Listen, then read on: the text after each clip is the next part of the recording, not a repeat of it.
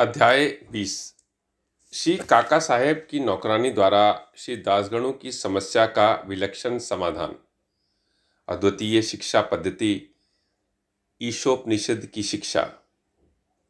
श्री काका साहेब की नौकरानी द्वारा श्री दासगणों की समस्या किस प्रकार हल हुई, इसका वर्णन हेमातपंत ने इस अध्याय में किया है।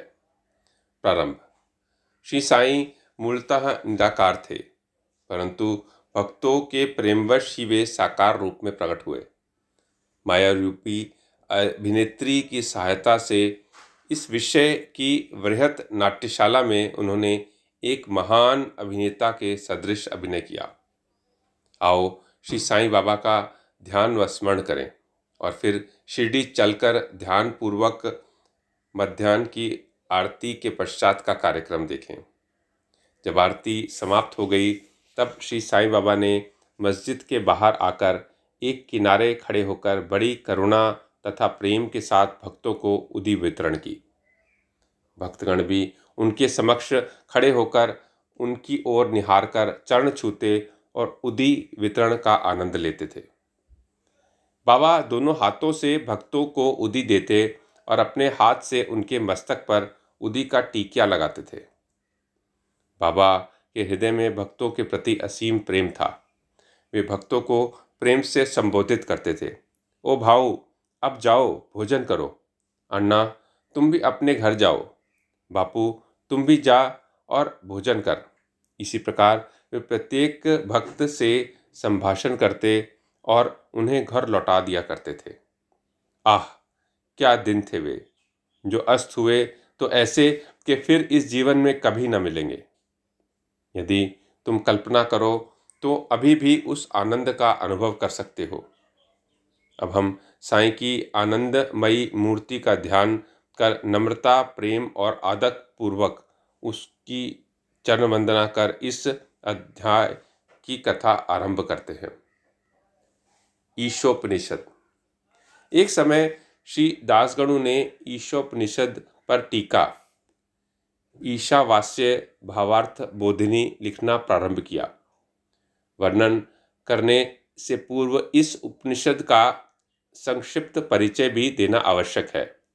इसमें वैदिक संहिता के मंत्रों का समावेश होने के कारण इसे मंत्रोपनिषद भी कहा गया है और साथ ही इसमें यजुर्वेद के अंतिम चालीसवें अध्याय का अंश सम्मिलित होने के कारण यह वाजसनेयी यजु संहितोपनिषद के नाम से भी प्रसिद्ध है।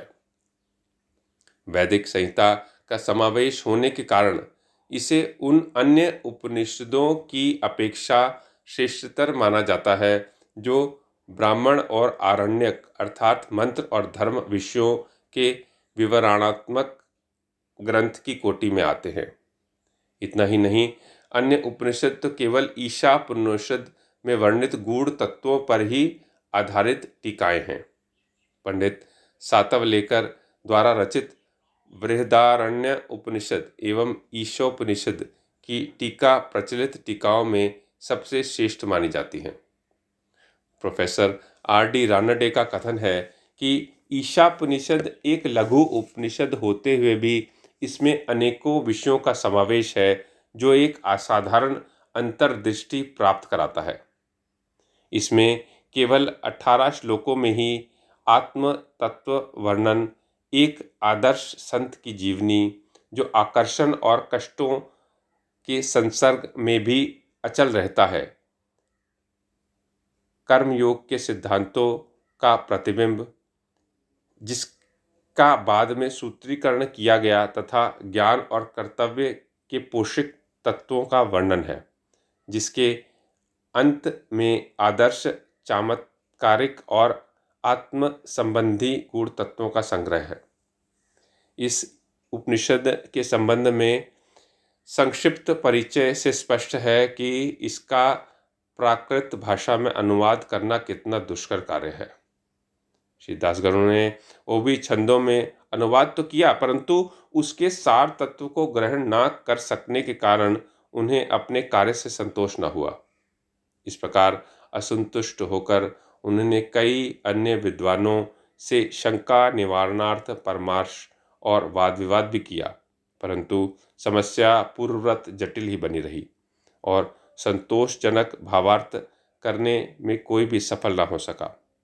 इसी कारण श्री दासगणु बहुत ही असंतुष्ट हुए। केवल सद्गुरु ही अर्थ समझाने में समर्थ। यह उपनिषद वेदों का महान विवरणात्मक सार है। इस अस्त्र के प्रयोग से जन्म मरण का बंधन छिन्न भिन्न हो जाता है और मुक्ति की प्राप्ति हो सकती है।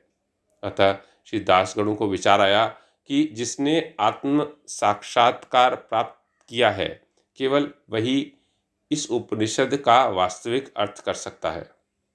जब कोई भी उनकी शंका का निवारण न कर सका तो उन्होंने शिरडी जाकर बाबा के दर्शन करने का निश्चय किया। जब उन्हें शिरडी जाने का शुभ अवसर प्राप्त हुआ तो उन्होंने बाबा से भेंट की और चरण वंदना करके करने के पश्चात उपनिषद में आई हुई कठिनाइयाँ उनके सामने प्रत्यक्ष रखकर उनसे हल करने की प्रार्थना की। श्री साईं बाबा ने आशीर्वाद देकर कहा कि चिंता करने की कोई आवश्यकता नहीं, इसमें कठिनाई ही क्या है। जब तुम लौटोगे तो विले पार्ले में काका दीक्षित की नौकरानी तुम्हारी शंका का निवारण कर देगी।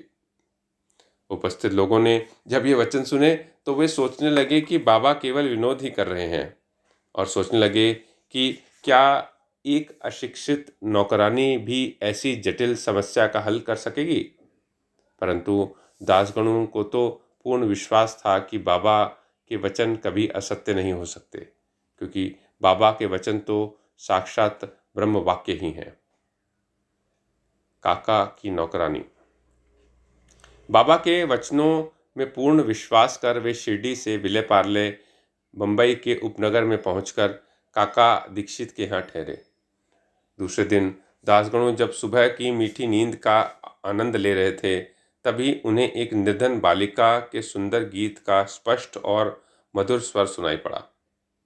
गीत का मुख्य विषय था एक लाल रंग की साड़ी, वह कितनी सुंदर थी, उसका जरी का आंचल कितना बढ़िया था, उसके छोर और किनारे कितने सुंदर थे इत्यादि। उन्हें यह गीत अति रुचिकर प्रतीत हुआ। इस कारण उन्होंने बाहर आकर देखा कि यह गीत एक बालिका नम्या की बहन जो काका साहिब दीक्षित की नौकरानी है गा रही है।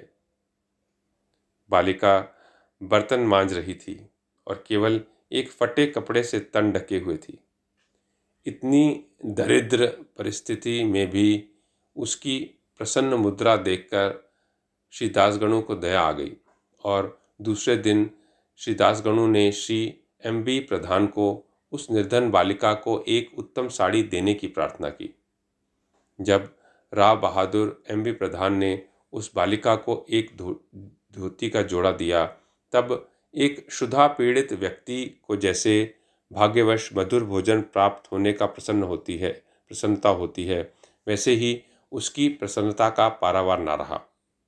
दूसरे दिन उसने नई साड़ी पहनी और अत्यंत हर्षित होकर नाचने कूदने लगी एवं अन्य बालिकाओं के साथ वह फुगड़ी खेलने में मग्न रही। उसके अगले दिन उसने नई साड़ी संभालकर संदूक में रख दी और पूर्ववत फटे पुराने कपड़े पहन कर आई, फिर भी पिछले दिन के समान ही प्रसन्न दिखाई दी। यह देखकर श्री दासगणु की दया आश्चर्य में परिणित हो गई। उनकी ऐसी धारणा थी कि निर्धन होने के कारण उसे फटे चिथड़े पहनने पड़ते थे, परंतु अब तो उसके पास नई साड़ी थी, उससे उसने संभाल कर रख दिया और फटे कपड़े पहनकर भी उसी गर्व और आनंद का अनुभव करती रही। उसके मुख पर दुख या निराशा को कोई निशान भी नहीं था। इस प्रकार उन्हें अनुभव हुआ कि दुख और सुख का अनुभव केवल मानसिक स्थिति पर निर्भर है। इस घटना पर गूढ़ विचार करने के पश्चात वे इस निष्कर्ष पर पहुँचे कि भगवान ने जो कुछ दिया है उसी में समाधान वृत्ति रखनी चाहिए और यह निश्चयपूर्वक समझना चाहिए कि वह सब चराचर में व्याप्त है और जो भी स्थिति उनकी दया से प्राप्त है वह उनके लिए अवश्य ही लाभप्रद होगी। इस विशिष्ट घटना में बालिका की निर्धन अवस्था, उसके फटे पुराने कपड़े, नई साड़ी देने देने वाला तथा उसकी स्वीकृति देने वाला, ये सब ईश्वर द्वारा ही प्रेरित था। श्री दासगणों को उपनिषद के पाठ की प्रत्यक्ष शिक्षा मिल गई, अर्थात जो कुछ अपने पास है उसी में समाधान वृत्ति माननी चाहिए। सार यह है कि जो कुछ होता है वह उसी की इच्छा से नियंत्रित है, अतः उसी में संतुष्ट रहने में हमारा कल्याण है। अद्वितीय शिक्षा पद्धति। उपयुक्त घटना से पाठकों को विदित होगा कि बाबा की पद्धति अद्वितीय और अपूर्व थी। बाबा शिरडी से बाहर कभी नहीं गए, परंतु फिर भी उन्होंने किसी को मच्छिंद्रागढ़, किसी को कोल्हापुर या सोलापुर साधनाओं के लिए भेजा, किसी को दिन में और किसी को रात्रि में दर्शन दिए, किसी को काम करते हुए तो किसी को निद्रा अवस्था में दर्शन दिए और उनकी इच्छाएं पूर्ण की। भक्तों को शिक्षा देने के लिए उन्होंने कौन कौन सी युक्तियां काम में लाई, इसका वर्णन करना असंभव है। इस वैशिष्ट घटना में उन्होंने श्री दासगणों को विले पार्ले भेजकर वहां उनकी नौकरानी द्वारा समस्या हल कराई।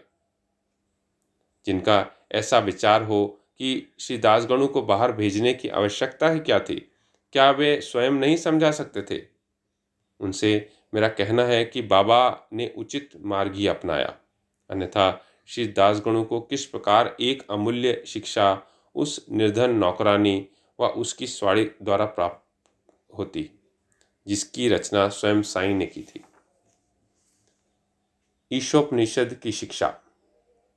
ईशोपनिषद की मुख्य देन नीति शास्त्र संबंधी उपदेश है। हर्ष की बात है कि इस उपनिषद की नीति निश्चित रूप से आध्यात्मिक विषयों पर आधारित है, जिसका इसमें वृहद रूप से वर्णन किया गया है। उपनिषद का प्रारंभ ही यहीं से होता है कि समस्त वस्तुएं ईश्वर से ओतप्रोत हैं। यह आत्म विषयक स्थिति का भी एक उपसिद्धांत है और जो नीति संबंधी उपदेश उससे ग्रहण करने योग्य हैं वह यह है कि जो कुछ ईश कृपा से प्राप्त है उसमें ही आनंद मानना चाहिए और दृढ़ भावना रखनी चाहिए कि ईश्वर ही सर्वशक्तिमान है और इसलिए जो कुछ उसने दिया है वही हमारे लिए उपयुक्त है। यह भी उसमें प्राकृत रूप से वर्णित है कि पराय धन की तृष्णा की वृत्ति को रोकना चाहिए। सारांश यह है कि अपने पास जो कुछ है उसी में संतुष्ट रहना, क्योंकि यही ईश्वर की इच्छा है। चरित्र संबंधी द्वितीय उपदेश यह है कि कर्तव्य को ईश्वर इच्छा समझते हुए जीवन व्यतीत करना चाहिए, विशेषतः उन कर्मों को जिनको शास्त्र में वर्णित किया गया है। इस विषय में उपनिषद का कहना है कि आलस्य से आत्मा का पतन हो जाता है और इस प्रकार निरपेक्ष कर्म करते हुए जीवन व्यतीत करने वाला ही अकर्मण्यता के आदर्शों को प्राप्त कर सकता है। अंत में कहा कि जो सब प्राणियों को अपना ही आत्मस्वरूप समझता है तथा जिसे समस्त प्राणी और पदार्थ आत्म स्वरूप हो चुके हैं, उसे मोह कैसे उत्पन्न हो सकता है? ऐसे व्यक्ति को दुख का कोई कारण नहीं हो सकता। सर्वभूतों में आत्मदर्शन ना कर सकने के कारण भिन्न भिन्न प्रकार के शोक, मोह और दुखों की वृद्धि होती है, जिसके लिए सब वस्तुएं आत्म स्वरूप बन गई हों, वह अन्य सामान्य मनुष्यों का छिद्रानिवेशन क्यों करे। श्री सद्गुरु साईनाथार्पणमस्तु। शुभम भवतु।